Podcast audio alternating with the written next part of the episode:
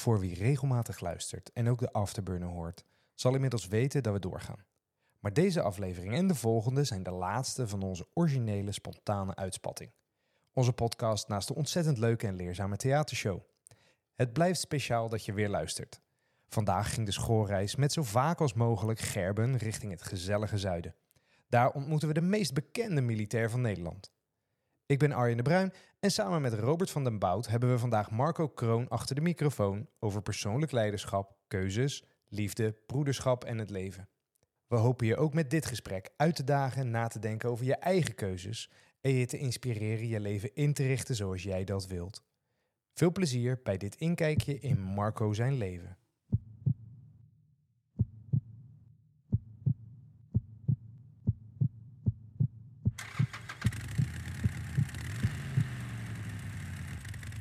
Oké, daar gaan we.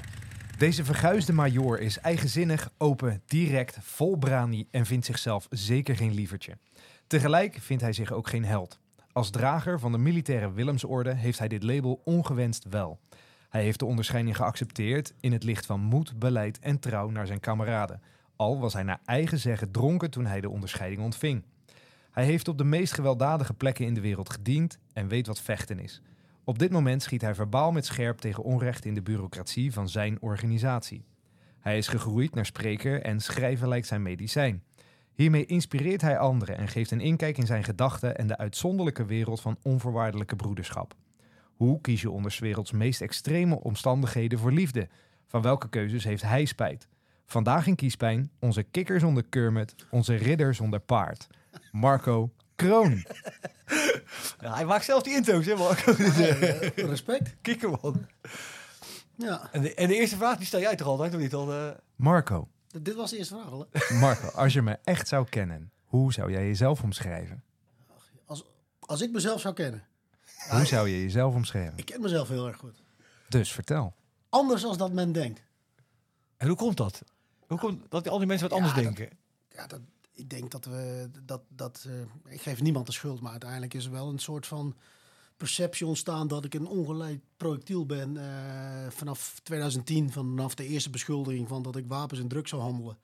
Ja, sinds die tijd is er toch wel een, eh, een zwarte deken over de persoon Marco Kroon blijven hangen. Voor de mensen buiten die, die mij dus niet kennen. Ja, ja. En dat, ja, die, die, ga, die ga ik ook nooit meer wegtrekken, denk ik. de- Die zwarte thee. Niet, niet dat ik dat niet zou willen.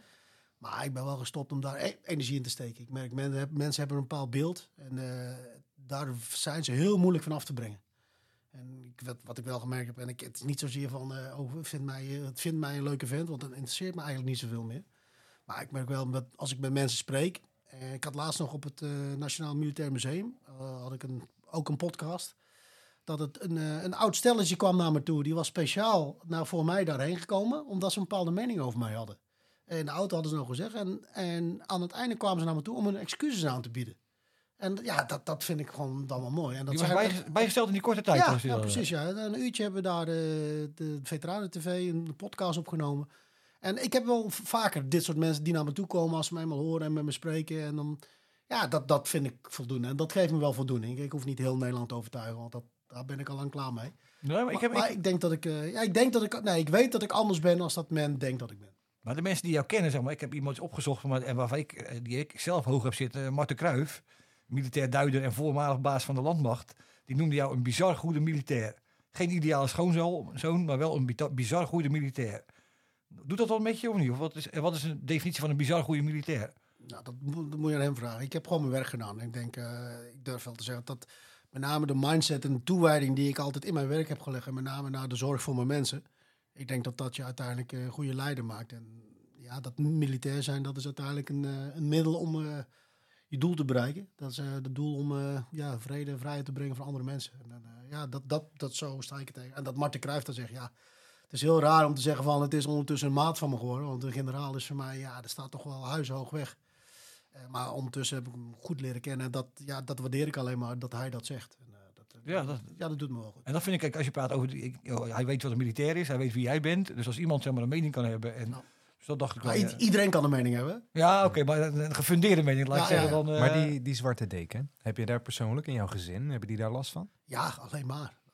Alleen maar. Als je kijkt, mijn, eh, Ehm, niet, niet mijn middelste zoon, want ik, ik heb drie zonen, maar twee van nature. En één een, eh, ad- ja, die ik eigenlijk ken vanaf zijn derde jaar, omdat bij mijn huidige vrouw. Eh, maar die is uiteindelijk eh, toch wel bij de marine vertrokken, omdat hij eh, toch wel een beetje werd gepest door mij. Om mij. En dat, ja, dat hoor je dan later. Hij wil weer terug, in ieder geval bij de landmacht, in ieder geval bij de genie. Ja, en dat doen dat wel pijn. En ik merk ook dat mijn andere twee zonen hebben natuurlijk wel mijn naam. Ja, dat ze daar meer last van hebben als plezier. Dus ook in de, in de civiele wereld. Ja, ja, ja. En, dat, dat, dat merk ik. En ja, dat is, dat is vervelend. Ik kan, er, ik, ik, ik kan er niet veranderen. Wat ik wel merk is ook mijn ouders bijvoorbeeld. Zeker in de tijd dat ik negatief in het nieuws stond. Mijn ouders wilden niet eens meer naar de supermarkt. Omdat ze daar constant mee werden eh, ja, geconfronteerd. Van wat voor dingen ik wel niet fout had gedaan. Omdat het in de krant stond. En eh, zeker de oudere generatie, wat ik merk, zeker bij ons in, eh, in, de, in omgeving. Alles wat in de krant staat is waarheid. En zo zijn die mensen opgevoed en op- opgegroeid. Ja, en als dat daar dan staat, ja, dan kan ik me voorstellen dat mijn ouders gewoon in, eh, in die drie, vier jaar tijd zijn ze tien jaar ouder geworden van, van zorg en van ellende. Omdat ze weten hoe een Marco echt is. Had jij keuzes anders willen maken? Eh, of ik de Willemsorde had geaccepteerd, bedoel je misschien? Nee, gewoon welke keuzes heb je gemaakt die hiertoe hebben geleid? En had je daarin keuzes anders willen maken? Nee, ik zal mijn leven zo weer helemaal opnieuw hebben gedaan. Ik krijg wel eens de vraag van, had je de Willemsorde ge- wel geaccepteerd? Eh, nu je dit allemaal weet en nu je dit ervaren hebt. Want het is niet zo dat ik, omdat ik Marco Kroon ben uiteindelijk, dat dit met me gebeurd is. Nee, omdat ik die medaille heb geaccepteerd. Eh, de eerste in 55 jaar tijd word je in één keer op een voetstuk gehesen. En eh, mensen hebben kennelijk, en zeker Nederlanders, een bepaalde verwachting van een ridder. Ja, die, die neiging Ja, als je een scheet laat, moet je bijvoorbeeld naar rozen ruiken. Want eh, ja, laten we eerlijk zijn, je bent ridder. Dus eh potverdikke, hé. Dus moet je jezelf wel gedragen.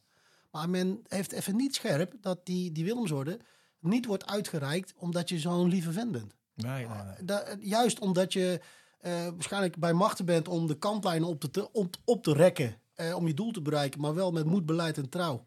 En met name dat beleid, eh, ja, dat is essentieel natuurlijk. Maar mensen denken dan dat je een ideale schoonzoon bent. Maar ga de geschiedenis maar na wie deze onderscheiding heeft onder, gekregen. Deze staat helemaal los van, van, van, van net gedrag. Want dit, Het is getoond leiderschap. Maar Ja. wat is dan leiderschap? Ja, dat is... eh, Nou, ik denk dat het is, dat bepalen degene waar je leiding aan geeft. Ik, en ik denk ook als je praat over die, die ridder, eh, hoor, dat is wel iets wat je krijgt van je maat. Hè? Of mensen die dragen jou voor. Je kan niet zelf zeggen, nou, ik heb iets gedaan en daar wil ik graag die onderscheiding voor hebben. Nee, nou, Zo- volgens mij is Willemsorde kun je jezelf wel voordragen, maar dat heb ik niet gedaan. Nee, nee, dat- dat maar als je het wel. lostrekt, leiderschap is eigenlijk voorbeeldgedrag.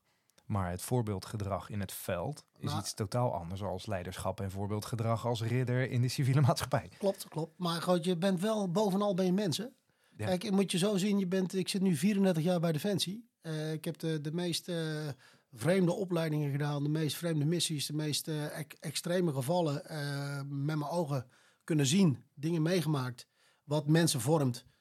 En dan is het onmogelijk voor mij om uiteindelijk op het moment dat je, en volgens mij voor heel veel mensen, als je eenmaal dan thuis in Nederland bent, om dat gelijk allemaal los te laten. Het vormt je gewoon. Het maakt je gewoon anders. Wil, Ja, wil niet zeggen dat je dan boven de wet staat, absoluut niet.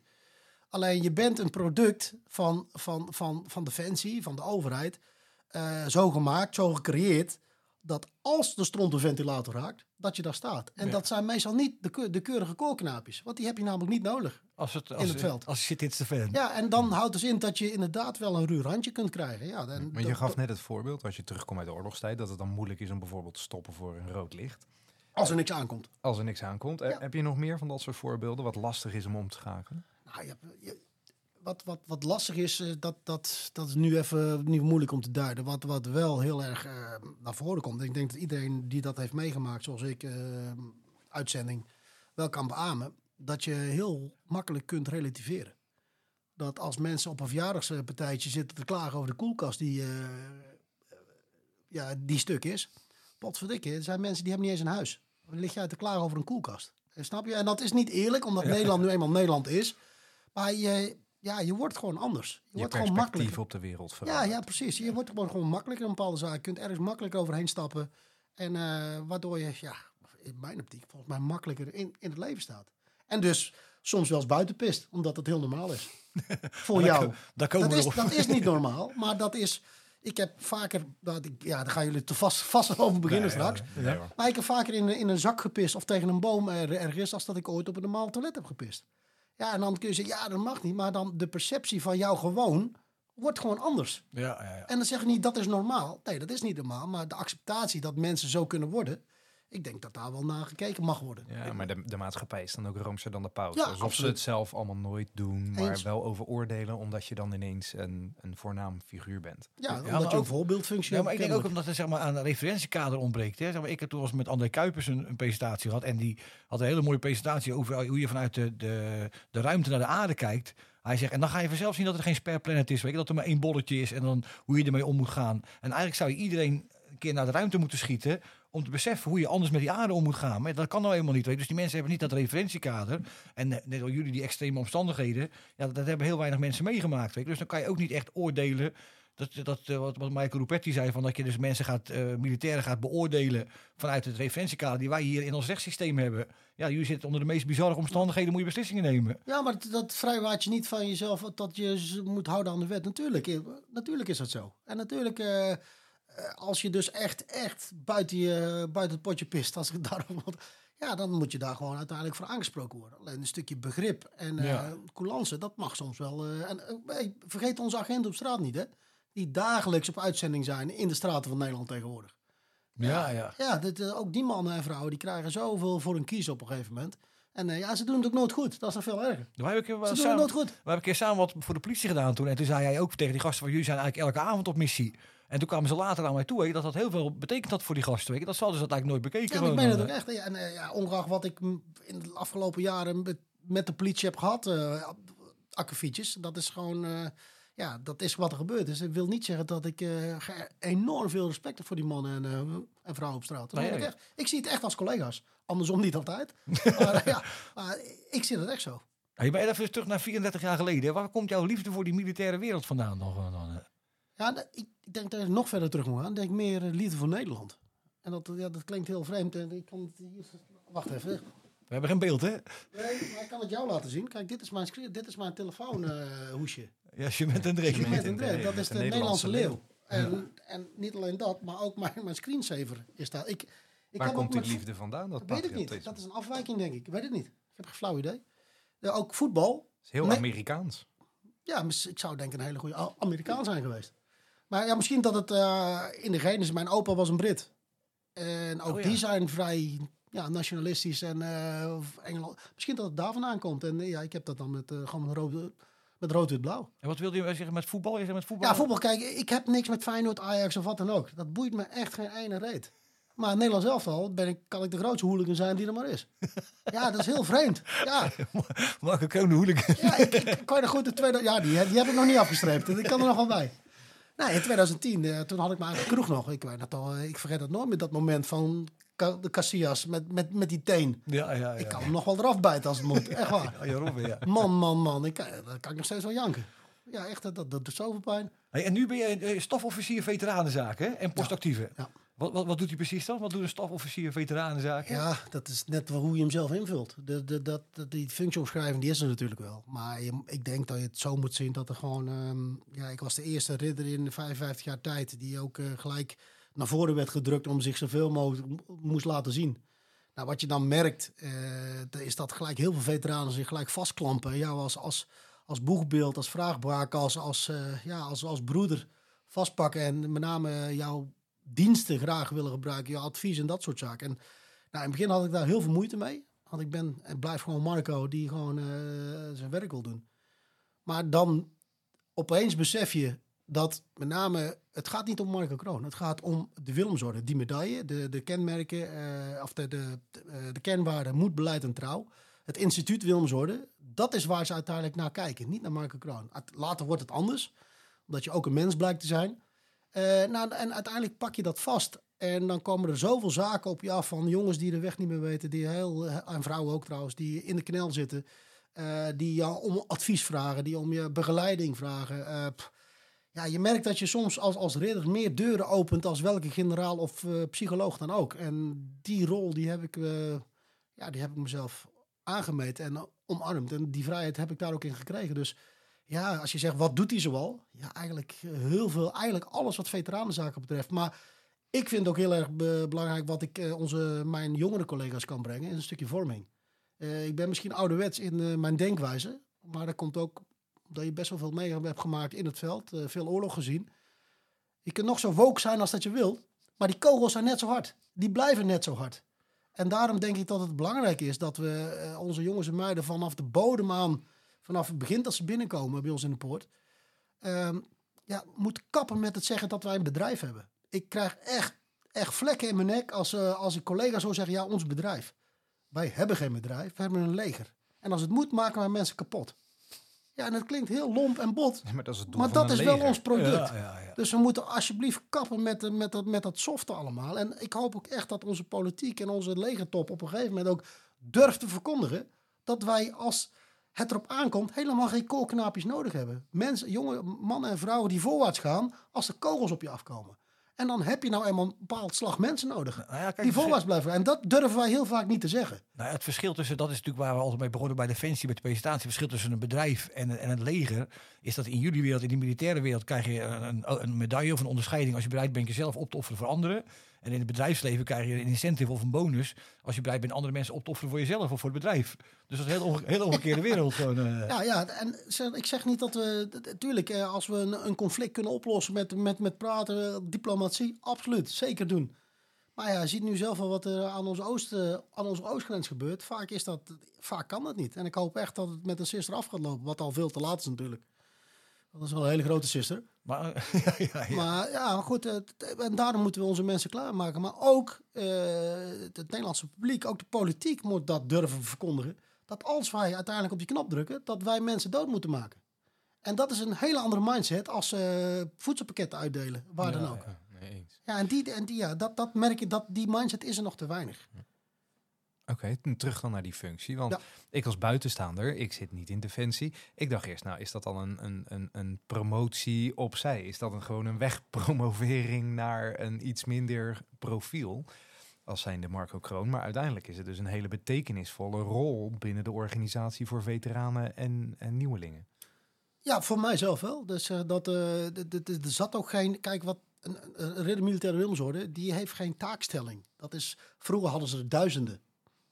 Eh, dat, ze, hebben, het- ze hebben het in mijn optiek dusdanig zo speciaal gemaakt. eh, Omdat je de eerste was in 55 jaar tijd. En ze hebben het zo uitgemeten met een live-uitzending. eh, je kon over water lopen bijna. Zo, zo, zo werd het verkondigd. Ja, heel veel mensen wisten niet eens wat militaire Wilmsorde was. Totdat ik daar kwam. Ja, en dan verwachten ze een bepaald beeld van een eh, ridder eh, met glanzende, golvende, blonde haren op een wit paard. En eh, ja, dat, oh, die... eh, komt dus een klein kaal. ja, dat komt een zo'n klein kaal ventje die liefst in zijn blote kont aan de bar staat bier te drinken. ja, dat is wel wat anders natuurlijk. En, maar goed, dit is wat het is. En ja, ik, al, al kan ik maar één of twee jongens per jaar redden, dat is mijn persoonlijke kruistocht, is al geslaagd. Maar nou, ik denk ook dat je net aankaart, weet je, is dat gasten, mensen voelen ook gewoon of dat iemand daar geweest is of niet. Weet je, als ik gaf wel eens een presentatie met iemand die verslaafd was geweest, voor mensen, voor jongeren die dreigden te ontsporen. En ik heb daar niks mee, weet je wel. Dus ik dacht van, nou, we zijn goed bezig en we hebben ze was pauze.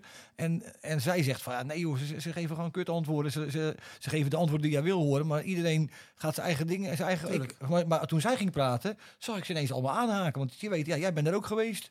Dus ik denk dat dat ook jouw rol is, weet je, dat ze voor jou dingen aannemen die ze van andere mensen niet Ja, aannemen. eens- een stukje draagvlak heb je wel. Ze weten van, hij, eh, de, hij weet waar hij over praat. En nu helemaal, en dat klinkt vreemd wat ik nu zeg. Kijk, ik heb tien jaar natuurlijk met een eh, probleem gelopen waar ik, eh, met een geheim waar ik niet over kon spreken. En toen ik het eenmaal naar buiten heb gegooid, ja, dan, dan, dan heeft voor mij wel heel veel rust gegeven. Ik heb nu een bepaald traject, dat PTSS-traject te doorlopen. Ik weet nu in welke fase sommige jongens zitten als ik bepaalde antwoorden krijg. Met name de ontkenningsfase nog. Van, jongen, ik kan nu zeggen, luister, potverdikke, ik trap je zo meteen te- tegen je bal aan. Je gaat nu met mij mee of je gaat dat doen. Want eh, je neemt ook je, je, je gezin mee naar de kloot. Ook ik heb dat hier zien gebeuren. En eh, zet je ego opzij en stap naar voren en durf te zeggen dat je verdomme hulp nodig hebt. En dat is een van mijn taken nu, om dat in ieder geval een stukje bewustwording bij de jongens en meiden eh, gewoon te creëren. Hoe heb je zelf die tien jaar met, met zo'n gewicht op je schouders kunnen Nou, functioneren? De eerste vier, vijf jaar heb ik niet meegekregen. Dan was ik dronken, geloof ik. Eh. Dat, dat is de reden waarom ik mijn kroeg heb gekocht toen. En Mirjam begreep niet, mijn huidige vrouw, toen mijn vriendin. Wil jij de dienst uit? Hoezo dan?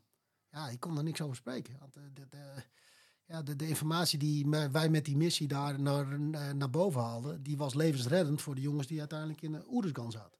Dus ik als ik dit nu opoffer, dan kan het misschien levens kosten. En dat is voor mij ook een stuk schaamte, durf ik echt wel te zeggen, van wat er met, met mij was gebeurd. Ehm, dat was voor mij de, de reden om eh, gewoon te zwijgen. En ja, die kroeg was alleen maar een, eh, een positief ding. Want dan kon ik legaal en ongemerkt kon ik gewoon eh, mijn probleem verdrinken. Maar ja, ja, toewijgen gaat dus zo ver dat je het zelfs tegen je eigen vrouw hou je het ook nog geheim voor. Nou, als je een geheim moet bewaren, moet tegen niemand zeggen. Ja, want we kennen het wel. Ook tegen je beste vriend. Die heeft ook weer een andere beste vriend. En voor je het weet is het is cirkeltje rond. Ja, ja. Nou ja, dat is toewijding aan je, aan je taak, zeg maar. Dan, je iets afgesproken en dan zal je het doen ook dan. eh. Ja. En je kunt nog misschien even een bruggetje maken, want vond ik al, je hebt ook, je bent ook eh, pas in de, heb je in de gevangenis Ik gezeten. ben ook ex dat staat op mijn cv, hè? Ex-gedetineerde. Ja, ja. Kun je er wat meer over vertellen? Ik mag ik, kun je erover praten? Ja, nou, zeker, tuurlijk, tuurlijk al. Het is een eigen keuze geweest. Hè? Dus ik schaam, me, ik, ik, ik schaam me er helemaal niet voor. Ik, eh, ik weet nog steeds eh, wat ik wel en wat ik niet gedaan heb. Maar uiteindelijk is het helemaal niet interessant of ik het wel of niet gedaan heb. De rechter had, heeft bepaald van wel. Na 234.000 euro advocaatkosten heb ik uiteindelijk gehoord van... Je hebt het toch gedaan. Nou, dat doet even pijn. Maar ik heb geprobeerd gewoon mijn recht te halen in zover ik kon. Nou, is niet gelukt. Ja, zoals ik zeg, het doet pijn. Dan heb je een knakmoment. Dan eh, loop je wel in deze kroeg, zit je even te huilen en eh, heel veel bieren binnen te gieten. En dan is het acceptatie. En dan zeg je van, het is niet interessant of het wel of niet gebeurd is. De rechter heeft bepaald wel. Ik heb een eet afgelegd en ik vind 80 uur taakstraf voor een kopstoot bij een agent schandalig. Die vent moet de gevangenis in. Nou, nu was ik zelf die vent. Want ik roep het altijd nou zo. Als je aan de agenten komt, gelijk vastzetten die lui. Nou, en ik ben hem zo... Als ik je zeg, dan doe ik het ook. Ik vind, je moet niet alleen maar roepen. eh, je bent wat je doet. En eh, ik zou mezelf niet kunnen aankijken als ik niet had gekozen voor de gevangenisstraf. Hoe, lang, hoe lang heb je gezeten dan? Ja, 40 dagen maar. Maar goed, eh, het is langer dan ik dacht. Ik, eh, ik heb wel een paar momenten gedacht van... Jezus, ben ik toch een stomme lul zeg. Zit ik hier. Ja, ja. Zit ik op de helft en eh, ik zie van alles om me heen gebeuren. Eén keer in zoveel tijd mag je bellen. En het is allemaal niet zo slecht geweest daar. Eh, in Stroe, militaire gevangenis, is ook echt geënt op de rehabilitatie van de veteraan of van de militair in de maatschappij. Dus het is allemaal niet zo strikt en streng zoals in normale PI. Gelukkig. Dat wist ik overigens ook niet hoor, dat ik, dat ik daar terecht zou komen. Maar er Als, eh, zitten, wat jij vertelt ook, er zaten, niet, er zaten geen andere militairen, toch wel? eh, eentje zat erbij eh, toen ik net aankwam, maar over het algemeen daar zit niemand. En dat, dat, dat heeft mij enorm verbaasd. Ja. Dus er zitten gewoon een aantal bewaarders, die eh 17 stuks, ja, die gewoon eh tourbeurt draaien, terwijl er niemand uiteindelijk gedetineerd zit. En Dus die, dat- wa- die waren blij met jou, die gasten. nou ja, ik werd al, ik, wat ik hoorde is dat het eten in één keer werd verbeterd. Het ging allemaal een stuk beter daar. Dus ja, het lijkt of het feest. Natuurlijk, het is geen feest. Je zit vast en dat, eh, dat is raar. Zeker toen ik voor de eerste keer in de avond werd, eh, werd ingesloten. Eh, en je hoort die deur op slot gaan.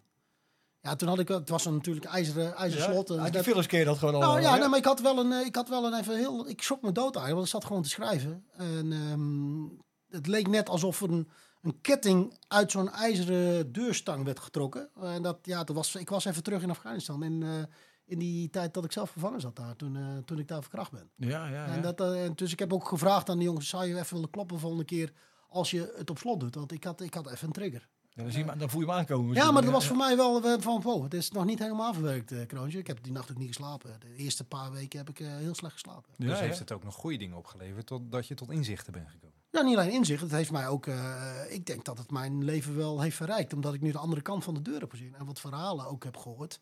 En nu ook kan, kan spreken over eh, nog meer, dat vrijheid. Potverdik je gewoon, ben er, ben er zuinig op.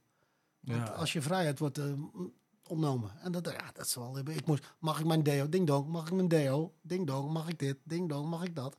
Ja, dan word je heel erg beperkt in je, in je, in je zijn. Maar waarvoor zitten daar zo weinig eh, mannen gewoon? Of, Ja, ik, ik, ik, ik weet het fijn niet van. Wat ik wel weet is dat we dat, dat eh, elke cel 300, een gevulde cel 300 euro oplevert. Dat heb ik me laten vertellen.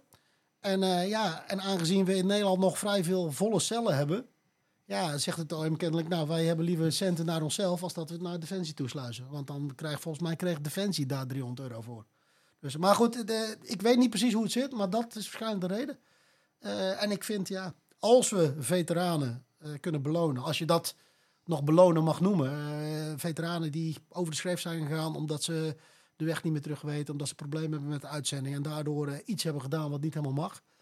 En natuurlijk moet daar een criterium in zijn van nee, tot zover. Want dan hoor je echt in een echte gevangenis en tot zover mag je je tijd hieruit zitten. Ik denk als wij, die jongens en meiden, dat kunnen bieden, denk dat wij als maatschappij dat ook ja, schuldig zijn Om uiteindelijk eh, dat kleine stukje respect wat ze nog kunnen bieden voor wat ze voor Nederland hebben betekend. En wat ze daar voor offers hebben gebracht.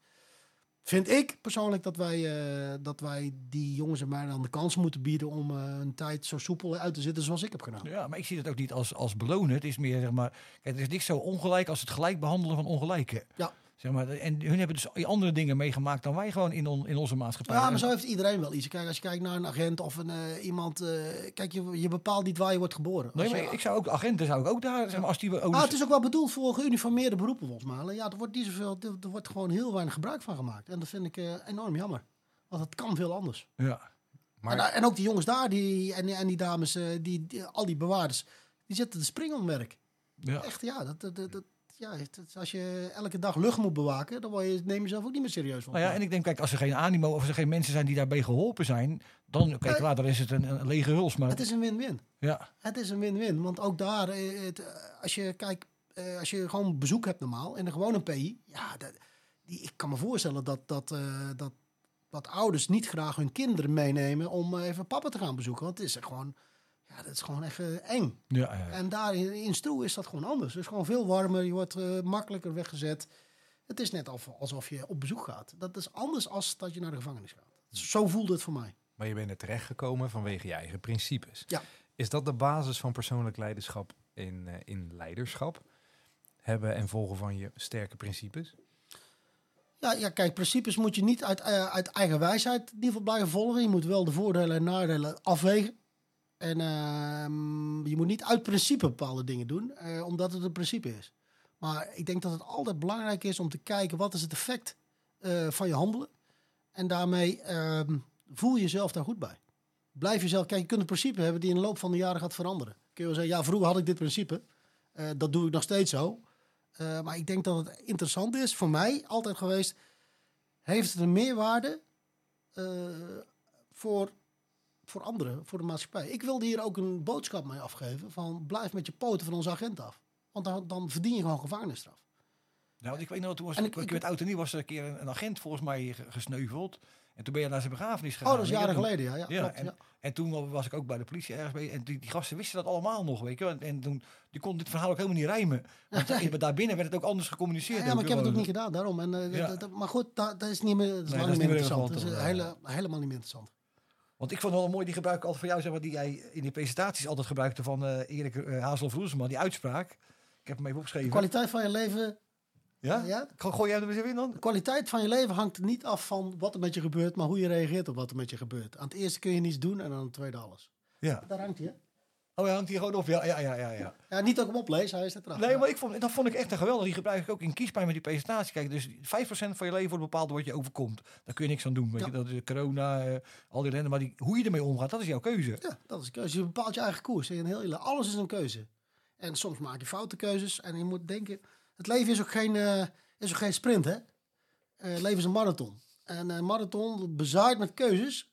En als je dus een keuze maakt, dan... Ik, nu ben ik 53, nu zeg ik dit, hè? 20 jaar geleden had ik het zo niet gezegd. Maar ik probeer dit wel zo aan mijn jongens te verkondigen. Ehm, probeer bij elke keuze te, in te zien... wat is het effect voor jou op korte termijn en op lange termijn. En uiteindelijk als het op korte termijn enorm fijn voelt en lekker is, maar je weet op lange termijn mm, beter niet, laat het maar los.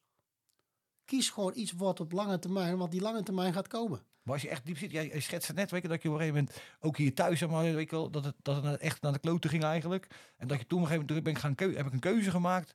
Wat was het moment dat je zegt van, nou oké, of kunnen mensen wat aan hebben? Zo, dat deed ik, of dat kan je doen. Nou, voor mij toen ik echt zag dat ik, eh, dat, dat ik eh, tot, la- tot last was, dat mijn, mijn, eigen- mijn, mijn ego om niet naar voren te stappen om te zeggen dat ik hulp nodig had, dat, was, eh, dat werd de pijn voor mijn gezin. Dat zag ik gewoon. Ik heb korte lontjes, eh, kort af, ik was mezelf niet meer. En ja, op een gegeven moment heb je een, een, een, eh, omslagmoment. En denk van, ja, nu moet ik, eh, nu moet ik naar voren stappen. Nu Maar dat is niet te specifiek eh, iets wat je zegt van, eh daar kunnen mensen wat aan hebben. Die zitten te luisteren, denken, nou ik zit ook in die situatie, maar ik moet een andere keuze maken, maar het lukt me niet op een of andere manier. Ja, ja, Je ego opzij zetten. ja, je ego opzij zetten en, en durf jezelf kwetsbaar op te stellen. Want ik heb meegemaakt, en dat eh, s- soms slaan we wel heel ver door. Want als je geen probleem hebt, dan lullen we af en toe gewoon mensen problemen aan om maar kwetsbaar te zijn. Want dat is dan eh, dat is hip, hè? Oh, stel je kwetsbaar op. Ja, maar er is niks. Ja, stel je kwetsbaar op. Ja, snap je? Ik snap wat je Maar je moet jezelf niet schamen om kwetsbaar op te stellen. Je bent gewoon, volgens mij, ik heb geleerd van mijn vader, ook kerels janken gewoon. Ik, Ja, ja. ik schaam me nergens voor als ik jank, zit ik te janken. Al zit, al, al zit het Koningshuis erbij, dat boeit mij dus niet. Want ik ben een mens en als ik ergens problemen heb, dan laat ik dat zien. En eh, ik ben een kleinke van de buitenwereld, zoals ik al zeg. Mensen denken dat ik een harde, lomp, bot, botte lul ben. Ja, dat is helemaal niet zo. Tijdens mijn werk, als dat nodig is, ja. Maar over het algemeen denk ik dat jezelf kwetsbaar durven op te stellen, dat vergt veel meer moed als je zelf alleen maar dat egootje om, omhoog houden en laten zien wat voor grote vent je bent. Ja, ja. En dat is uiteindelijk, dat breekt je. En eh, dat is dat, nee, dat je zelf die keuze maakt, prima. Maar je neemt ook anderen mee. En dat is- was voor mij ehm, ja, het, het, het, keer, het keerpunt. En waar ik uiteindelijk eh, heel veel aan heb gehad. Ik heb gevoeld dat ik sterker ben, sterker ben teruggekomen als toen ik erin ging. ja, ja. En maar je zei, eh, de leeftijd, 20 jaar geleden had je dan... Nee, maar dat, ik denk dat het logisch is. Zijn die En- gasten van, van de ronde 30 of 35, zijn die ontvankelijk voor zo'n boodschap? Niet? Hoe krijg je die... Ja, we worden wel steeds eh, jonger volwassen. Ehm, maar wat ik denk, kijk, als ik terugkijk naar Oerisgan, naar mijn tijd was ik zelf 36. Als ik eh, toen dezelfde situatie meegemaakt als ik eh, 26 was geweest, dan denk ik dat ik misschien wel eh dood aan eigen zijde had gehad. Nu heb ik af en toe wel echt hold your horses, even stoppen, even niet. Ja, maar daar lopen ze. Even wachten, wachten tot er luchtsteun is. Ja, dat had ik tien jaar daarvoor niet gedaan. Nee, nee, nee. En ik, de- dus de, ik denk dat het daarom goed is als je wat ouder bent eh, in leiderschap, dat je ook wat meer menselijke beslissingen neemt. En niet alleen meer gung-ho en eh, resultaatgericht. Nee, nee, ja. En ik denk altijd, als des te eerder je tot ontdekking komt dat dat ego naar achteren zetten je heel veel op gaat leveren, ook als je jong bent, des te eerder je het gaat doen natuurlijk. Maar je moet al wel voelen, Ja. oké, wat gaat het me opleveren eigenlijk dan? eh? Ja, en dat heeft wel maar ook een stukje hormonen te maken. En laten we eerlijk zijn, het is niet voor niks dat, dat, dat de pubers altijd aan het knokken zijn. Ja, dat, dat zal altijd zo blijven. hè. Dan kun je nog zoveel woke dingen er binnen gooien. Maar dat zal zo blijven. Omdat nou, die hormonen, die kun je niet veranderen. Dus mensen zetten, ze- zeker jongens zijn een plekje... Nou, zijn een plekje aan het zoeken in, in het leven. En eh, die proberen elkaar van alle kanten te belagen. Kijk, waar sta ik in de, in de, in de pikorde? En Ja, ja, ja. ze moeten kijken hoe dat uitvalt. En dat, dat is gewoon nodig. Dus eh, ja, en uiteindelijk zullen we zelf zien eh, hoe je daarmee omgaat in de rest van het leven. Maar ja, ik denk ook dat in die militaire wereld natuurlijk als echt de shithitste fan. Ik weet iemand zeg maar die, eh, die stapte uit voor jou. Weet je, niet omdat je kapitein was toen in die tijd, maar gewoon oh, Marco gaat, dan ga ik ook. Weet je, niet als je als, als dat moet verordineren in het bedrijfsleven zie je haken mensen die gaan op hun strepen staan. Ik ben hier de baas, dus jij moet het doen. Ja. Weet je, en de mensen en ik denk natuurlijk leiderschap is dat mensen je volgen omdat je ergens in gelooft. Ja, creëren van draagvlakken. Dat is, ik denk dat dat. eh, wat ik merk is als je zoveel mogelijk eh, laat zien dat je mens bent. En ook durft te zeggen van ah, jongens, dit weet ik even niet. eh, wie helpt mij? Ja, dan wordt je draagvlak alleen maar groter. Want, alleen, nee, durf wel beslissingen te nemen. Je moet niet onzeker worden op een gegeven moment.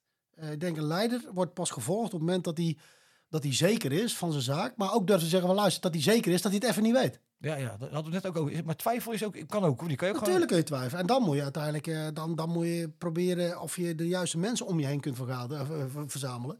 Om uiteindelijk eh, een, een, een, tot een oplossing te komen. Ja, en kan dat niet, dan, dan zul je voor jezelf gewoon snel mogelijk gewoon een beslissing moeten nemen. Niet achteraf zeggen, ja, maar nee, fout is fout. gewoon. Ja, ja. Fout is fout en dan heb je gewoon een fout begaan. Punt. Want leiderschap is niet om excuses. Het gaat niet om excuses. Hè? Het gaat om het teken van of, belang, of het nemen van veran- verantwoordelijkheden. Ja, ja, ja. Dat is leiderschap. Op het moment dat het moet gewoon. Hè, dat je kan denken, Ja. van, eh, Precies. En dan zeg je, ja, sorry, ik heb het fout, ik heb het fout gedaan. Ja. Dus als dat betekent dat ik weg moet, nou, dan ga je weg. En niet alleen maar blijven janken van, eh, ja, het was niet mijn schuld. Flikker op, man. Nou ja, een foute beslissing is altijd Fout beter fout. dan geen beslissing. Weet je. Ja, Als je ja, dus moment... Neem een beslissing en blijf erbij. eh, ja, ja, ja.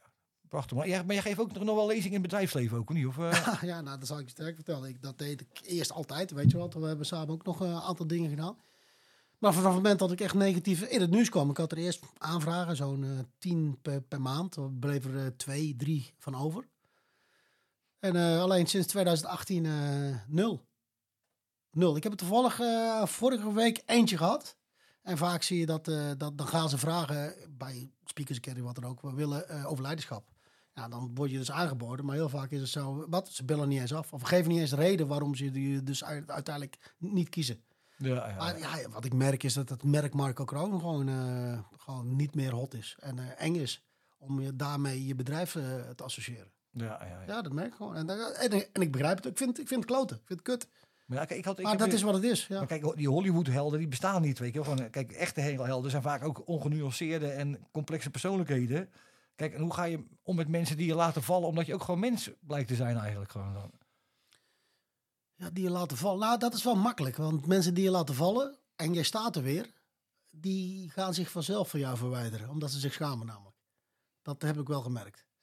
Dus eh, mensen weten zelf dat ze fout zijn geweest. En op het moment dat, je even, eh, dat, het, dat het slecht met je gaat, eh, laten we zo zeggen. In de tijd dat het nu slecht met ons is gegaan, daarvoor, de, de verjaardagskalender is wel een stuk kleiner geworden. ja, dat geeft ook wel wat meer rust. Ja, daar ben ik niet rouwig om. Nee, helemaal niet. Nee, je, hebt, je leert je echte vrienden pas kennen op het moment dat het slecht met je gaat. En eh, Ja. die zich ook niet schamen door te zeggen dat ze jou kennen. En dat ook die heb ik heel veel eh, gehad. Mensen die uiteindelijk eh, ja, toch wel wat terughoudend zijn om te vertellen dat ze regelmatig met je omgaan. Omdat het namelijk niet goed is voor de zaak. Ja, ja, ja. En dat, ja, dat, ook die ken ik. En daar ga ik nog steeds mee om hoor. Alleen je gaat er wel wat op gepaste afstand mee om. Want ja, ja Nou, in het kader daarvan, ik heb wel een leuke. Het is een, een vraag voor jou, is een uitspraak van iemand. Kijk of ik jij weet wie het is. Is een bekende. Als er één kerel is aan wie je een trouwe kameraad hebt, dan is het Marco Kroon. ja, dat kunnen er meerdere zijn. Dat weet ik niet. Dat is niet om arrogant te doen, maar eh Hij is van Kamp van Koningsbrugge. Koningsbrugge. Ray. Ja. Ja, Oké, ja. ja. Want het is natuurlijk een heel ander. Het is best wel, jij zegt net in het voorgesprek ook, het is een soort tendens aan de gang. Dat Dai en Ray, weet je, dat die echt best wel een soort nou ja, status krijgen. Maar ook wel dat het wel geaccepteerd wordt dat er ook goede militairen zijn natuurlijk. Gewoon dat mensen die eh, mooie dingen doen. Ja, ja, we komen allemaal uit hetzelfde nest. En eh wat ik al zei, eh, de gunfactor is gewoon bij mij weg. Terwijl we allemaal hetzelfde gedaan hebben. en Allemaal hetzelfde kunnen vertellen. En, maar ja, dat is wat het is. En ja, die jongens die doen het prima. En je ziet ook dat daar behoefte is waarschijnlijk in Nederland. Een stukje mentale weerbaarheid, veerkracht. Dat, dat, ja... Kijk, voor een gemiddelde commando wat je op tv ziet, de laatste afleveringen... Ja, dat was gewoon militaire ammo. Dat, dat, dat had niks meer met commandoopleiding te maken. Nee, Maar- nee. Nee, wat nee, maar dat is, dat is helemaal niet erg. Maar als je ziet dat Nederland daar gewoon op afstemt om te kijken hoe dat gebeurt. Gewoon tijd is tijd, niet, niet goed is opnieuw. Dat zijn standaard dingen voor ons. Dat, dat, daar zijn we mee opgevoed. Als we iets laten komen, als, als, Ja, als, als we in de file staan, dan zit jij mij te appen. Ja, nou, precies. nou, je moet gewoon in ieder geval wel iets, in ieder geval wel iets laten weten. Ik zie het ook niet als een stukje eh, als eh, militair, maar het is gewoon een fatsoensnorm. Ja. Die gewoon niet meer normaal zijn. En dan maak ik mezelf wel druk. Als een, eh, iemand in een bedrijfsleven een, eh een tevredensbetuiging of een gratificatie krijgt omdat hij altijd lekker op tijd is. Ja, schiet mij maar lek. Dan, als dat de norm is om iemand op zijn schouders te kloppen. Geen medailles voor meedoen. Ja, nee, dat, dat denk ik potverdikke jongens. Dat moet er gewoon standaard zijn. Eh, Je moet, je moet helemaal geen medailles hoeven eh, uit te reiken. Je- Dat, sommige dingen moeten gewoon normaal zijn. Maar en, en, en is bijvoorbeeld moed, is dat, is dat te trainen? Ik heb, al, heb je dat of heb je dat niet? Nee, nou, je, moet, je, laat zo zeggen, je kunt gevechtsbereidheid trainen. En dat is wat je ziet als we nu het toch over Kamp Koningsbrug hebben. Dat, eh, dat eh, in die boksring stappen, weten dat je klappen krijgt. Ja, dat is, dat is wel een bepaalde manier van moed. Maar ik heb ook jongens die altijd een grote bek hebben, heel klein zien worden. En kleine jongens die nooit iets zeggen naar voren zien, zien stappen. Je, ja, je kunt het is Maar in echt uh, gevechts, ja, ja, gevechtssituaties? ja, je, je kunt het niet, je kunt het niet meten. En dat, je moet daar ook niemand op afrekenen dan op dit moment. Ach- Achteraf gezien gewoon met z'n allen even praten. En dan eh zeg wat gebeurt er met jou, joh? En dan ben je een vent door te zeggen van, nou dit en dat, ik trok het even niet meer. Dan ben je echt een vent. En En dan die zeggen, ja, nee, eh, ik ging helemaal niet zo. Nee, geen smoesjes. Als het even niet gaat, gaat het even niet meer. Je hebt jezelf al bewezen in die commandoopleidingen. ja, Je hebt daar al laten zien wie je bent en waar je voor staat. En dat het dan toevallig in één keer even een keer niet gaat. Ja, als je kijkt naar, naar als nu we het toch over Nederlands elftal net hadden. Ja, sommigen hebben ook een dag even niet. Ja, en dan, dan, dan moet je ook niet zeggen, ja, het lag daar. Nee, gewoon, het was gewoon kut. Punt. Ja, Ja, ja. accepteer het. Maar dan heb je natuurlijk ook je broeders die dat eh, zeg maar, accepteren. Weet je wel? Die dan ook zeg maar, je niet veroordelen eigenlijk. Dat is ook belangrijk. Hè? Daarom, daarom heb je een team. Een team is, het teamwork is uiteindelijk het, het invullen van elkaars on- onvolkomenheden. Van elkaars fouten. Zonder iets daarover te zeggen. Zonder daar een schouderklop voor wil te hebben. Dat, Ja, is, dat is teamwork. En dat heb jij wel ervaren ook gewoon in het buitenland. Ja, zeker, zeker. Je moet ook, eh, zeker als je een, een instap doet in een huis waar je niet weet wat je daar kunt eh, tegenkomen. Nou, dan plak je wat, eh 1 kilo kneet op de muur, eh, waardoor je uiteindelijk doof wordt. En dan ga je naar binnen en dan zie je sommige mensen fouten maken. Dan moet je niet zoals in een, in een opleidingstraject mensen bij de schouder pakken. Nee, jij moet hier staan. Nee, dan vul je dat gewoon aan. Dan is het gewoon één soepele trein. Mensen vullen elkaars mindere beslissingen aan. Dat is teamwork. Ja, ja, ja. Je hebt toen al een paar jaar geleden toen we samen zaten, dat ik dat miste ook. Zeg maar dat die, Ja, die, verbondenheid. Ja, vanaf het moment dat ik die medaille heb gehad, is, ben ik uiteindelijk alleen maar eenzaam geworden. En dat is later alleen maar veel erger geworden. Ja, ja. Ja, maar kijk, als je positief in nu staat, dan, dan is het nog wel leuk. En mensen willen met je, met je in contact komen en praten met je. Ja, dan kom je in één keer negatief in het nieuws. En dan zie je heel veel mensen eh, die hakken in het zand. En dan, eh, oep, ze weten niet hoe snel ze weg moeten rennen. Ja, ja. Jij bent eigenlijk een van de eerste van die cancelcultuur dan, als je dat nu, wat, je, wat, je, wat je nu ziet. Ja, eh, en van de MeToo, hè. Want toen ik zei dat ik werd verkracht, eh, werd ik uitgelachen. ja, ja, Ja, ja. Dat, eh, dat, dat, dat deed me wel pijn, hoor. Dat heeft me wel... eh, en eh, ik ben al lang blij dat ik het woord tegenwoordig kan zeggen. En dat is, eh, dat is voor mij wel een teken dat ik er echt helemaal, Ja. helemaal overheen ben. Ja. Maar ik ook denken, van, ja, waar- als mensen zeggen, dat verzint hij, maar dat, geef mij dan een reden om dat te verzinnen. Dan had, dan, had- dan had, luister, ik, ten eerste, ik heb het nooit naar buiten willen brengen. Dat, dat heeft Defensie Top zelf gedaan, ik niet. ja, en toen is het gaan lekker. En toen ben ik naar voren gekomen en denk... Ik gun geen enkele journalist, geen enkele, geen enkele klootzak gun ik deze koep. Daar kom ik zelf van naar buiten. En, en dat is het hele verhaal. Achteraf een foute gok, want iedereen dacht dat ik er dan eh, uiteindelijk mee naar buiten ben gekomen. Ja, ja, Maar het, lag, al- het lag al lang op straat, joh. maar dat is met framing ook te maken natuurlijk. Ja. Dat wij met die motorclubs ook mee te maken. En als je natuurlijk alleen maar hoort gewoon hoe slecht. En Ja. dan, eh, Maar dat heeft de Defensie Top heel erg goed gedaan. En eh, kijk, Defensie Top is natuurlijk algemeen. Hè? Er zijn een aantal. Ik snap waarom, ze dit, waarom dit gebeurd is. Ehm, sommige mensen moeten het belang van Defensie beschermen. En niet het individuele belang. En dat is, kijk, als, een, als je weet dat de generaal Middel, of de, de minister Middelkoop geen flauw idee had van de missie waar ik het over had en waar, wat er met mij gebeurd was. Ja, dan snap ik dat, eh, dat Defensie dan eh, daar wel iets eh, tegen doet om, om te voorkomen dat, om, dat er naar buiten komt dat de minister geen flauw idee had van die missie. Dus ik, ik, ik begrijp ook waarom het is gebeurd. maar dat is die, die, die liefde voor defensie en voor, als, voor militair. Terwijl je ook die organisatie, de, het is de organisatie, het zijn natuurlijk niet... Ja, maar wie is Defensie? Ja, het zijn een Ja. paar mensen die dat Er doen wordt, precies. de- Defensie wordt geleid en wordt uiteindelijk gevuld door mensen. En aan de ene kant heb je wel een goede klik met mensen eh, die open en eerlijk zijn, die hetzelfde karakter hebben als jij, en de andere keer niet. Ja, En dat, dat is wat het is. Dus mensen zeggen wel eens, ja, wil je nog voor die club werken? Ja, met liefde en plezier. Want het is de mooiste baan ter wereld. En dat, je doet het uiteindelijk niet voor de mensen bovenin, hè. Je doet het voor de, me- voor de jongens en meiden die naast je staan. En, en waar je voor, uiteindelijk voor moet zorgen. ja, ja, ja. Daarom ben je leider geworden. Ja Dus je, ik wel. Je gaat samen erheen en je komt samen weer terug. Ja, dat, is, dat, eh, is wel de, dat dat, is de dat is wel de taak, ja. Zeker als leidinggever is dat. Wat ze zeggen, je hebt ook een boek, eh The Mission, The Man and Me. Ik ben de naam even kwijt, maar dat is een Amerikaans boek. eh, veel gelezen, echt een bestseller van de bestsellers. eh, op het teken van leiderschap, geschreven door een Special Force. eh, ja, ik ben daar niet mee eens. Het is The Man, The Mission and Me. Het is niet de missie gaat altijd voor. Nee, de mannen gaan altijd voor. Want als je, ik, je kunt het gewoon elkaar niet verkopen van opdracht is opdracht. Op het moment dat er uiteindelijk de eerste lui beginnen te vallen. En je zegt van ja, blijf maar liggen, want de opdracht gaat voor. Dan ben je zo je draag wel kwijt. Ja, Eh, ja. En eh, kijk, als, als het niet anders kan, omdat je als je stopt om die vent op te rapen, bij van spreken, dat je dan meer doden krijgt. Ja, dat is de analyse die je op dat moment maakt. Maar voor mij gaan de mensen, mijn, mijn mensen gaan altijd voor, boven alles. Mag, ik dan, mag dat liefde noemen, Marco? Niet? Broederliefde? Ja, dat denk ik wel. Ik denk dat ik, dat ik van, mijn, van mijn beste maat en collega's waar, we nog steeds, waar ik nog steeds regelmatig... We kennen elkaar soms beter als... eh, ik heb beter contact mee als met mijn eigen broer. Dus eh, ja, en dat, sommige mensen hoeven, hoeven mij maar te bellen. En andersom ook, zonder te zeggen van... eh, eh, als ze me bellen van Marco, ik heb je nodig nu. Dan ga ik niet terugbellen van wat is er aan de hand. Nee, dan stap je in de auto en ondertussen bel je wel een keer. Ja, Ja, ja. en, en dat is het grote verschil, denk ik, tussen de, de kameraadschap die wij, die wij onderling kennen, in ieder geval binnen Defensie. Ja, en, en, en dat is, zeg maar, mij was gevraagd over die, die club. Je, Het is ook omdat je het weet dat het andersom ook zo is. Ja, Als je en je zal er bijna nooit, je zal er nooit gebruik van maken. Maar als het zo is, Nee, sterker eh, nog, je maakt er soms geen gebruik van, omdat de liefde zo groot is. Je Ja. willen mensen daar niet mee opzadelen. Ja, ja. Terwijl je eigenlijk wel, nu hebben we kunnen elkaar even, even Ja, je- soms, soms doe je het zelfs niet omdat je anderen daar niet mee lastig wil vallen. ja, ja, ja. Omdat die ook een eigen leven hebben. Dat is soms ook wel een hele grote drempel voor mensen. Lastig hoor, want ik heb een paar, paar vrienden dan die zijn opgevoed binnen Defensie. Maar die missen eigenlijk altijd de samenwerkingsvormen. Ja, de dat- afspraak, normen, waarden. Dat, die gaan het bedrijfsleven in, maar die missen daar eigenlijk altijd het broederschap. Ja. Ja, maar dat is het. Kijk, de, de, bij, bij, bij ons, als, ik, ja, ik zit als bij de V, ik, ik zeg nog steeds bij ons. Bij ons gaat het om leven en dood. Dus die normen en waarden liggen, die liggen echt vast. En binnen het bedrijfsleven, ik kan er niet over praten. Ik heb er gelukkig nog nooit gewerkt. Ja, ik heb een kroeg gehad, maar dat was geen succes. Geen bedrijfsleven. Nee, maar daar gaat het om geld. En als er iets link is, is het geld. Er gaan zelfs hele vriendschappen door kapot, door geld. En eh, ja, nou, ik ben blij dat, dat ik geen, geen geld meer heb in ieder geval. Dan gaat dat het allemaal is- naar de advocaat. Nee, maar goed. het is in staat om mensen uit elkaar te drijven. Ja, Als geld zeker. ergens goed in Ja, is, dan is het mensen uit elkaar drijven.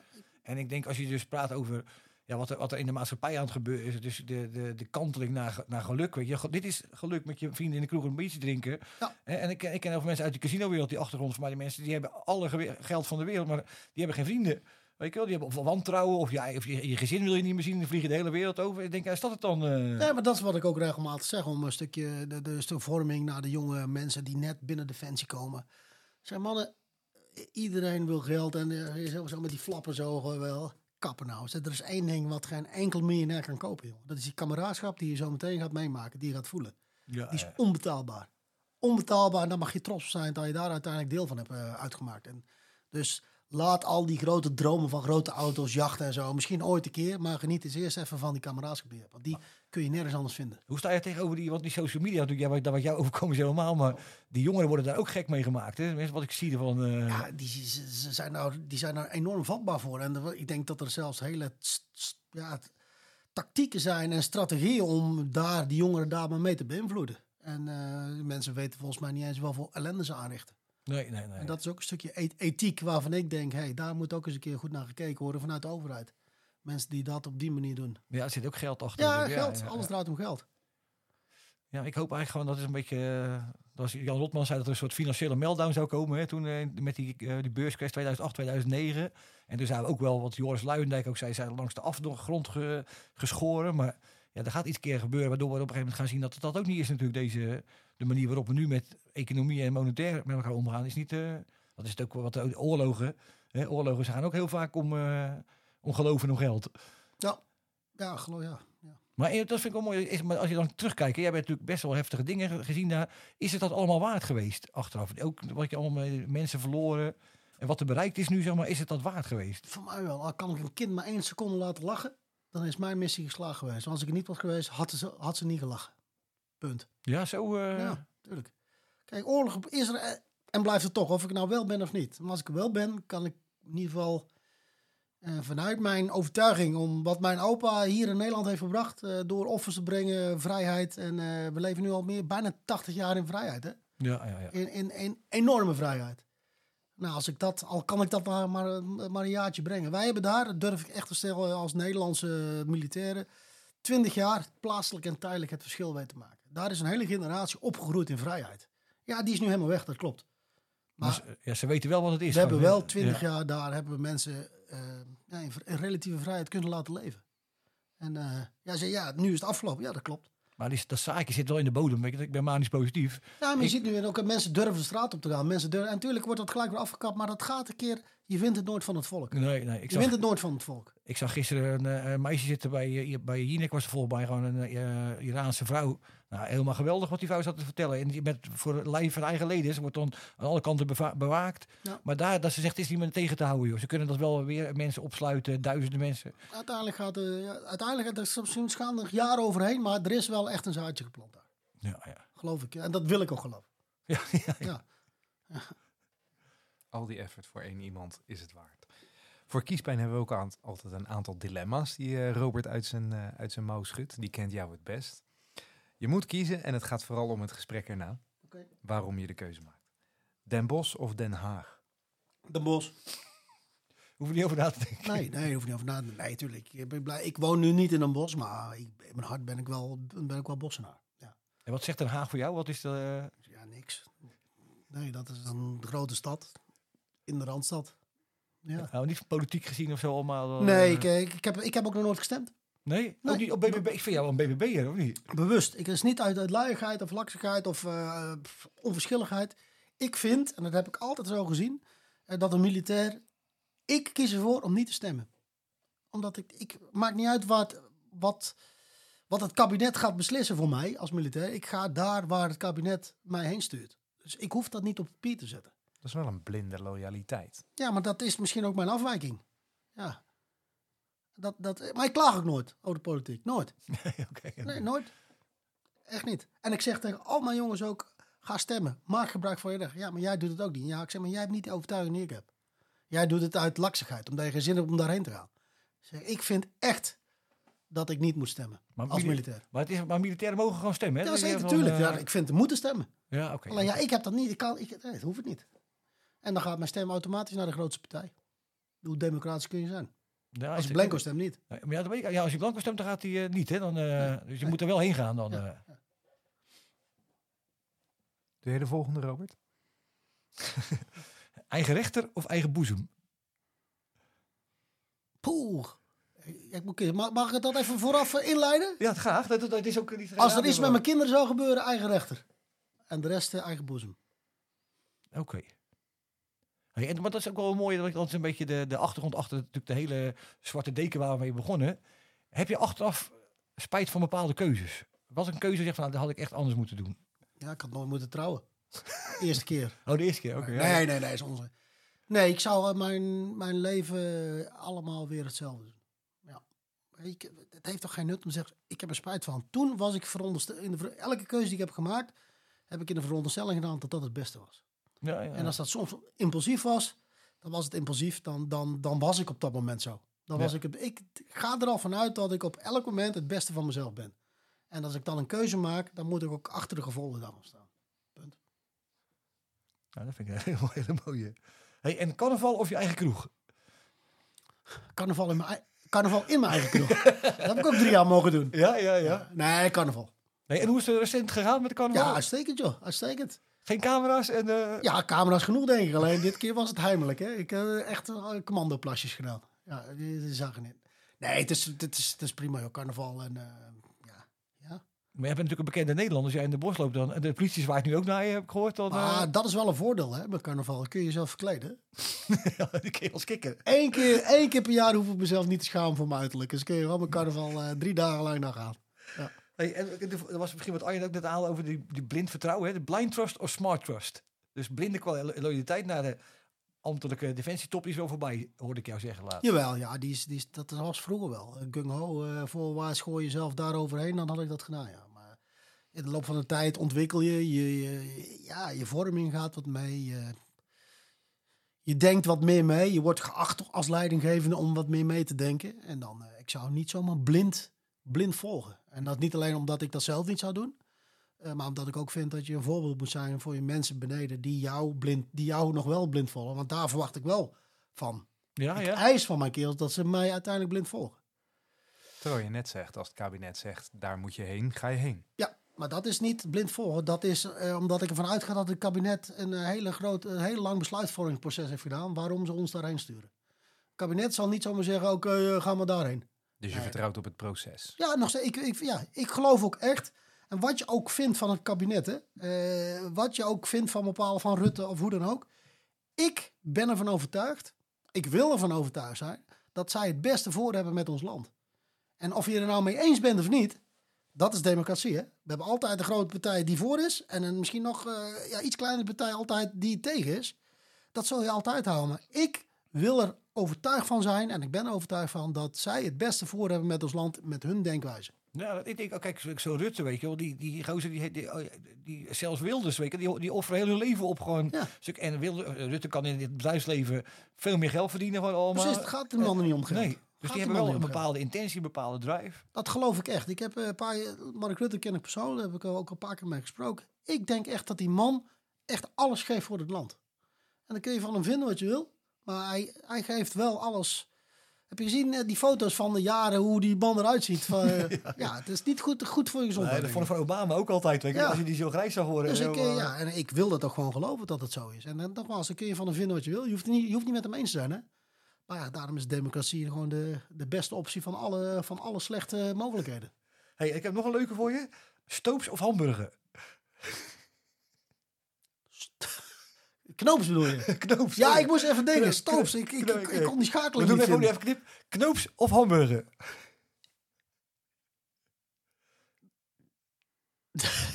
Ja, dit is een, dit, dit, dit, is- dit, dit is een klote vraag. Ja, dat is één, hè? Dit- dit- dit- ja, dat is één. Dat gaat er niet. Je kunt die twee niet uit elkaar halen. Nee, nee dat, is, dat zijn eigenlijk gewoon goede vrienden geworden. Ja. Ja. Liefde of lust? ja, ook dat heeft weer met leeftijd te maken. Nu liefde. Ja, ja, Ja. Dat is anders geweest, of niet?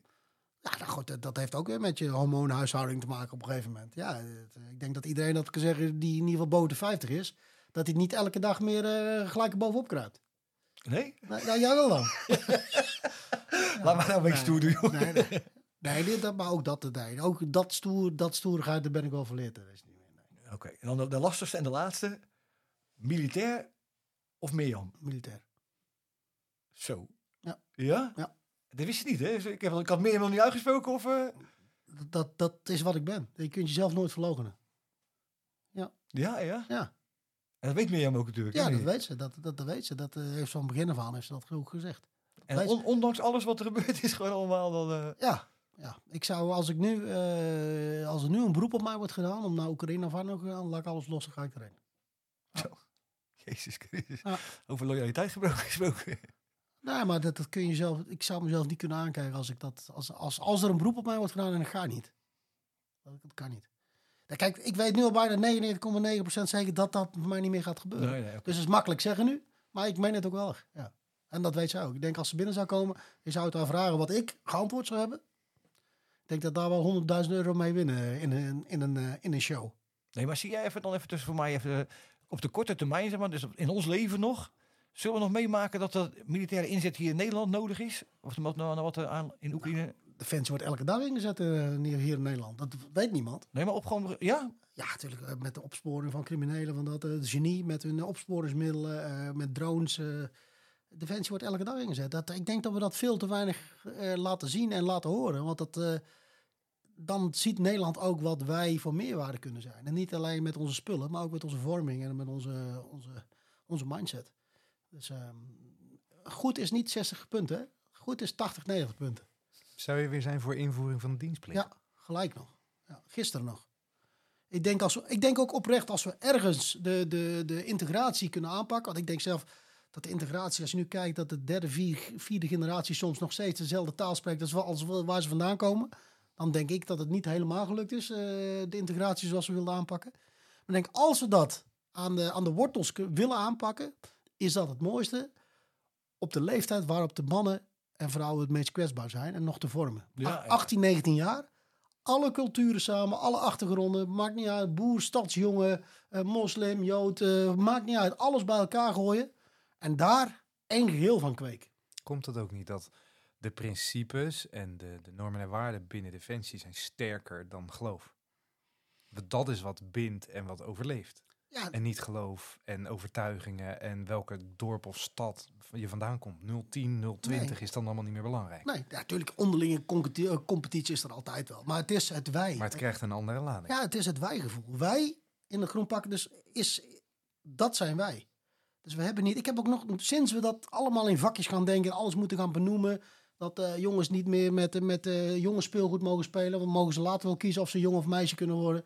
Ja, ik word daar een beetje kriepelig van. Laten we alsjeblieft gewoon het gaan zoals het is en laten we gewoon niet denken in vakjes. Laat het gewoon gaan, laat, benoemen niet. Pas sinds we het gaan benoemen, is het mij gaan opvallen. Daarvoor is het mij nooit binnen Defensie opgevallen. Nog nooit. En natuurlijk zijn er wel eens akkefietjes geweest en, eh, en eh, mensen die elkaar even van alles en nog wat uitmaken. Maar dat, zijn, dat is niet de organisatie, dat is persoonlijk Ja, en, geweest. en zonder wrijving geen glans. Hè? Dus als je dat, dan... eh dat wou ik zeggen, ja. Wij met die kale kop, wij mogen dat wel Ja. zeggen. Pressure makes diamonds, hè. ja, ja. Dus dat hebben we wel nodig. En eh, ik, ja, ik denk het, het- soms bewustwording van bepaalde zaken, dat is hartstikke goed. Maar we zijn wel een beetje aan het doorslaan. Hey, en nog een, een, eh, ik heb een beetje onderzoek gedaan. Wat is of wat wordt kutvader? Oh, oh ja. Ja, je hebt natuurlijk, dat is volgens mij de recensie van mijn eh, boekpresentatie van vorig jaar. Daar, Ja. daar heb ik dat geroepen. Nou, ik, ik heb iets met schrijven. Ik merk dat ik daar steeds meer in kwijt kan. En eh, ik heb het gevoel, ook al zou ik alles weer exact hetzelfde hebben gedaan eh, als ik mijn leven opnieuw mocht doen. Ik heb wel nu het besef dat ik mijn jongens tekort heb gedaan, mijn zonen, door er nooit te zijn. Door wel te zorgen voor kinderen in, in het buitenland, bij wijze van spreken. En niet een stukje van vorming en opvoeding van mijn kinderen heb kunnen opnemen. Maar dat is een bewuste keuze geweest. En ik wil daar wel eens eh, wat over schrijven, hoe ik daarover voel. En dat, eh, ik weet niet eens of ik het ga publiceren, maar ik laat het wel eh, mijn jongens zien. Ik wil wel achterlaten voor mijn kinderen. Nou ja, ik denk dat, kijk, jij bent natuurlijk niet een, eh, je bent wel een uniek geval, maar er zijn natuurlijk heel veel mensen die nu ook op uitzending Ja. zijn, eh man Nou, en nee, vrouw. maar niet alleen uitzending. Ik denk eh vrachtwagenchauffeurs die altijd weg zijn. Of eh, Ja, ja, ja. eh, agenten die eh, altijd, ja, noem maar op. Van de ouders die, die, ja, die ervoor kiezen of ten- soms geen keuze hebben. Om eh, dat ze hun werk er, ergens anders moeten doen. en niet eh, aanwezig kunnen zijn. En één keer per, per zondag het vlees komen snijden. Ja, ja. En mag ik het dan samenvatten als dat dan ben je niet automatisch een kutvader. Dat is eigenlijk Nee, maar goed, eh, laat, eh, ik, Ja, om het te chargeren, zeg maar. Dat is ja, beetje, ik kom uit een bos, hè. Eh, ja. Bosalfabet, A-kut, B-kut, C-kut. dus vandaar, ja, Nee, maar ik denk dat dat wel goed ligt is. wel makkelijk in de mond. En, eh, Hey, en, en wat is of wordt de vuurlinie? Wat is dat? de vuurlinie. Oh, je eh, doelt op de film. Ja, is dat... eh, dat is een verfilming van, eh, van, eh, van een boek. Ja, misschien ook een deel van mijn... Van mijn eh, van, ja, eigenlijk stukken uit twee boeken worden verfilmd. Ja, dat is wel... eh, ja, dat, dat- daar ben ik wel trots op, ja. ja. Maar je hebt ook je hebt weinig mee te maken, begrepen. Nee, niets, je- nee, niets. Ze willen eh, zo min mogelijk eh, associatie daarmee. Dus mijn boek wordt verfilmd. Ook Marco Kroon heet eh, Marco in de film. En Mirjam heet Mirjam. Dus het is wel eh, mijn verhaal. Maar ik denk wel dat ze het veel breder willen trekken. Ik denk dat het goed is. Het is het verhaal van een eh, Afghanistan-veteraan... Die, eh, die links en rechts wel wat meemaakt. Niet alleen eh, op militair gebied... maar ook op privégebied. Ja, en hoe gaat een gezin daarmee om? Hoe gaan ze om met die klappen? Hoe, gaan, hoe, hoe gaat de militair daar mentaal mee om? En ik denk ook wat er heel goed naar voren komt, en daar ben ik wel blij om. Hoe wij als Nederland, het OM, soms omgaat met mensen zoals waar we uiteindelijk ons gesprek mee begonnen. Die links en rechts wat hebben meegemaakt en waar heel weinig begrip voor is. Ja, ja, ja. Eh, dat, dat mensen dan op een bepaalde manier kunnen, kunnen reageren. Wordt het nog verder geromantiseerd in de film? Of is Dat het denk- volgens je boeken? Nee, het is niet de één op één. eh, kijk, als je kijkt naar Soldaat van Oranje, ook, eh, ook die film is anders als het boek. Dus ik denk dat er wel, wel wat, wat artistieke vrijheid in zit. hoe uiteindelijk de vertaling van de regisseur van het boek. Ehm, dus ja, ik ben erg benieuwd. Ik Zeg, ik ben er waar betrokken. Ik denk wel dat het een, een on-Nederlandse film gaat. Ik, ik had de eer om te mogen kijken eh, op de set in Spanje. Eh, daar waar de Afghanistan eh, werden opgenomen. Ja, dat was wel een on-Nederlandse Black Hawk Down-achtige. Dat is Ja, wel, ja, ja. ja, dat, ja, dat moet ik wel zeggen. Dat is wel enorm gaaf om te zien. Dat mag wel kosten ook dan natuurlijk. Dan. Ja, denk wel. Ik heb het niet zo voor betaald trouwens. Nee, nee. Nee, dat is, ik, ben, ik ben heel benieuwd. Maar ik denk ook echt dat de drama erin, dus de, de interactie tussen, tussen de partners, man, vrouw, kind, dat dat heel erg goed eh, naar buiten wordt. eh, Nee, wie speelt. Mirjam? Ehm, Sally Harmsen. Ja, ik ken haar ook niet, maar ze heeft, eh, gisteren was het toch nog op tv bij Blade Runner eh, 2049. Nog een knappe vrouw. Ja, ik vond het een mooie vrouw. Maar eigenlijk ga je dan nog steeds door met je missie. In Defensie was je buiten, in het buitenland was je aan het vechten. En als je één iemand daar hebt kunnen laten lachen, was dat al Ja. zinvol. Maar eigenlijk zet je die missie hier voort. Als je iets kan bijdragen met je boeken en je boodschap om iemand anders het beter te maken, is je missie geslaagd. Ja, dat is, nog, ja, dat is ook de reden waarom ik nu helemaal in dienst... Ja, klinkt vreemd wat ik nu zeg, maar ik ben 24-7 gewoon bereikbaar voor, voor elke veteraan of wat dan ook. Vorig jaar met kerst, eh, tweede kerstdag, gebeld. eh, ja, ligt iemand onder een brug? Nou, dan ben ik weg. Dus ondanks het imago ben je eigenlijk gewoon een wereldverbeteraar. Ja, eigenlijk had ik... er- In baard heb ik al eigenlijk zo'n witte, witte kleed en aan, aan een kruis moeten hangen. Dat hadden sommige mensen moeten... Ja, dat hebben ze al geprobeerd. Ja, dan als ik een kerk binnenkom, dan haal ik kruis op zijn kop, hoor. hey, en wat, wat is de, de titel Nassau to Zero? Wat is dat dan? eh? Dat is mijn nieuwe boek. Dat is eigenlijk eh, Danger Close eh 2.0. Kijk, Danger Close, dat is mijn tweede boek, wat die nu onder, onder andere wordt verfilmd. Ehm, daar in die tijd, was 2013, eh, mocht ik heel veel dingen nog niet schrijven. Ik mocht daar niet over uitweiden, omdat het politiek gevoelig lag. En, eh, en dat heeft mij altijd heel erg eh, ja, pijn gedaan. Ik, eh, ik had het gevoel dat het mijn mond werd gesnoerd en dat ik niet helemaal open kon zijn over bepaalde zaken. Ik heb het boek toen ook niet mogen promoten, geen boekpresentatie, want toen zat ik alweer in Mali. Sterker nog, ik mocht het boek niet eens uitbrengen, omdat commando's nou eenmaal geen boeken uitbrengen. Dus ik werd toen overgeplaatst van het 17e panzerinfanterie naar de commando's terug om naar Mali te gaan. Maar het boek was al geschreven, maar ik mocht het niet uitbrengen. Nou, dat was een heel drama. Daar heeft eh, Marten Cruijff toen een hele positieve inbrenging gehad. Dus dat, dat het wel mocht. En, ja, en dus toen ik echt in het diepst van het diepst heb gezeten ehm, in mijn PT6-traject. Dat ik eh, ja, voor de fantastische leugenaar werd uitgemaakt. eh, net als eh grootste crimineel die een agent een hebben gegeven. Ik dacht ook op tv geen enkel goed woordje over mij. In de media zelfs eh, collega's die nog iets afrekenen hadden met mij, die, die me uitmaakten voor leugenaar. En dat is mijn knakmoment geweest, waardoor ik echt ja, bijna een jaar lang thuis op de bank heb gezeten als een zielig hoopje ellende. En me ook de slechtste man ter wereld voelde. Dat mijn psycholoog zei, waarom, jij gaat nu schrijven over de tijd dat je dacht dat je er nog toe deed. Dat je nog de man was die alles aankon. Ja, en toen heb ik Danger Close ben ik weer gaan lezen. En in het gevoel van, ik, dit was nooit mijn boek. Zo'n vo- gevoel had ik nooit. Het was, was, het liep niet lekker. Dat mocht niet, dat mocht niet. En dan ging ik ook echt niet diep in detail op de mens Marco Kroon in. Dat heb ik nu wel gedaan. Dus ik heb uh, Danger Close eigenlijk herschreven. met Heel veel zaken die er toen niet in mochten, heb ik toen wel geschreven. En dat heeft me helemaal weer, uh, weer, weer, weer teruggebracht. Helemaal weer, uh, ja, lekker. Louteren, wat werkte Louteren dan? Ja, voor mij werkte het gewoon perfect. Gewoon echt weer schrijven. En ik had ook eigenlijk scheid aan wat de fans hiervan zou vinden. Ik heb het ze ook niet laten lezen. Ik heb hem gelijk daar neergelegd. Alsjeblieft, dit is hem. En um, nou, ik heb tot nu toe eigenlijk alleen maar uh, positieve reacties. Hey, en wie is Wahid? Wahid? Ja? Tolk. Ja? Die ja? was bij die presentatie? Ja, ja die, hebben, die, die, hebben, die heb ik een boek uitgereikt. Vertel wel. Ja, ik, kijk, toen was net uh, de val. De val nou, nee, ik moet een stapje terug. Nasser to Zero eigenlijk was het nooit de bedoeling dat ik hem zou publiceren. Dat was puur voor mezelf. Uh, totdat ik zit te schrijven en dat moment vergeet ik nooit meer. Ik zit aan de tafel te schrijven en je ziet nu de tafel uh, waar die staat. En ik hoorde op tv dat Afghanistan was gevallen. En dat was voor mij een knakmoment en ik barst in huil uit. En dikke lul. Nu ga ik het publiceren ook, want het boeit me helemaal geen reet meer. Ik was toen vol woede. Ik denk, hoe kunnen we dat nou laten gebeuren? Nu snap ik helemaal hoe het is gebeurd. En ik snap, en dat was echt een meer een emotionele beslissing.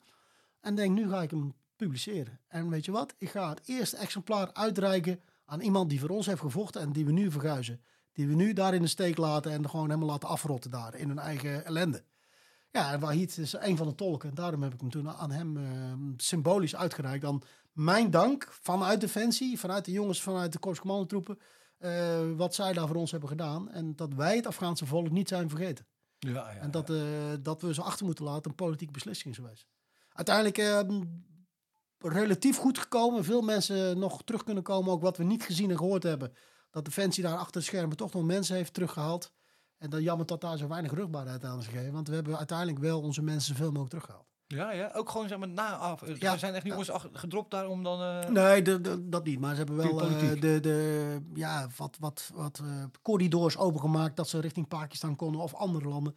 Dat we ze vanuit daar uiteindelijk toch richting Nederland hebben gehaald. Dus chapeau voor de mannen die dat uiteindelijk ja, hebben kunnen doen.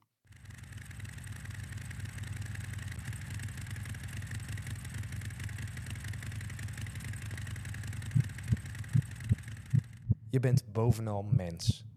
En durf dit ook te laten zien. Wees bewust van je luxe positie in onze maatschappij en relativeer wat je overkomt. Je kiest zelf hoe je op dingen reageert. In broederschap werkt het vaak precies andersom dan veelal in bedrijven. Voor de ander, niet over de ander.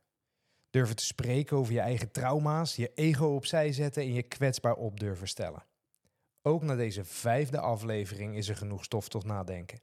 Bepaal jij je eigen koers? Heb je tips of een eigen verhaal over jouw keuzes en inzichten? Laat het ons weten. Wie weet komt de schoolreis naar jou.